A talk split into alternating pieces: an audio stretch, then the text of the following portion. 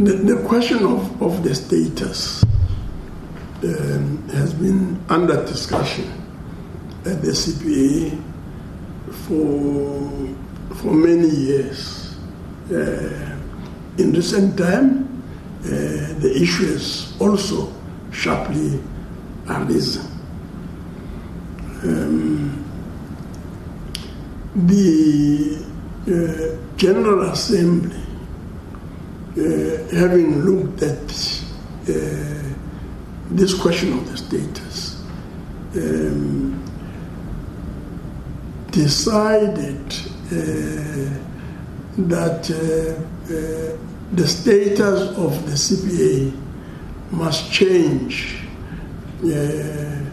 from that of being a charity uh, to a non um, charity organization. Uh, what this means is that uh, uh instead of uh, a few charities uh, in, in, in, in, in the UK benefiting from whatever resources and money of, of the organization.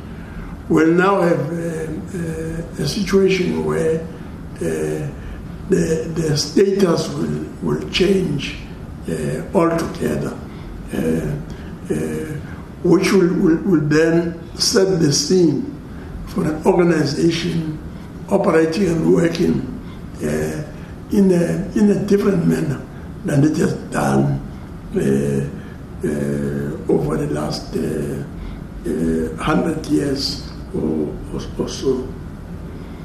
Um, so. So the first point be made is that there's going to be change from a charitable to a non-charitable organization.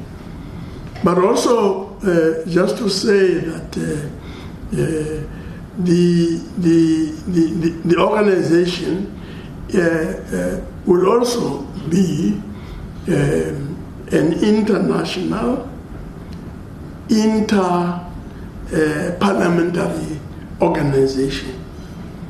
What this means is, is, is, is, is, is, is, is that uh, uh, rather than the organization uh, uh being seen narrowly as uh, uh, a United Kingdom uh, type organization, uh, it will truly become uh, a broader organization uh, that will be uh, international uh, in, in, in nature and, and, will be able to do the kind of work that is done by similar inter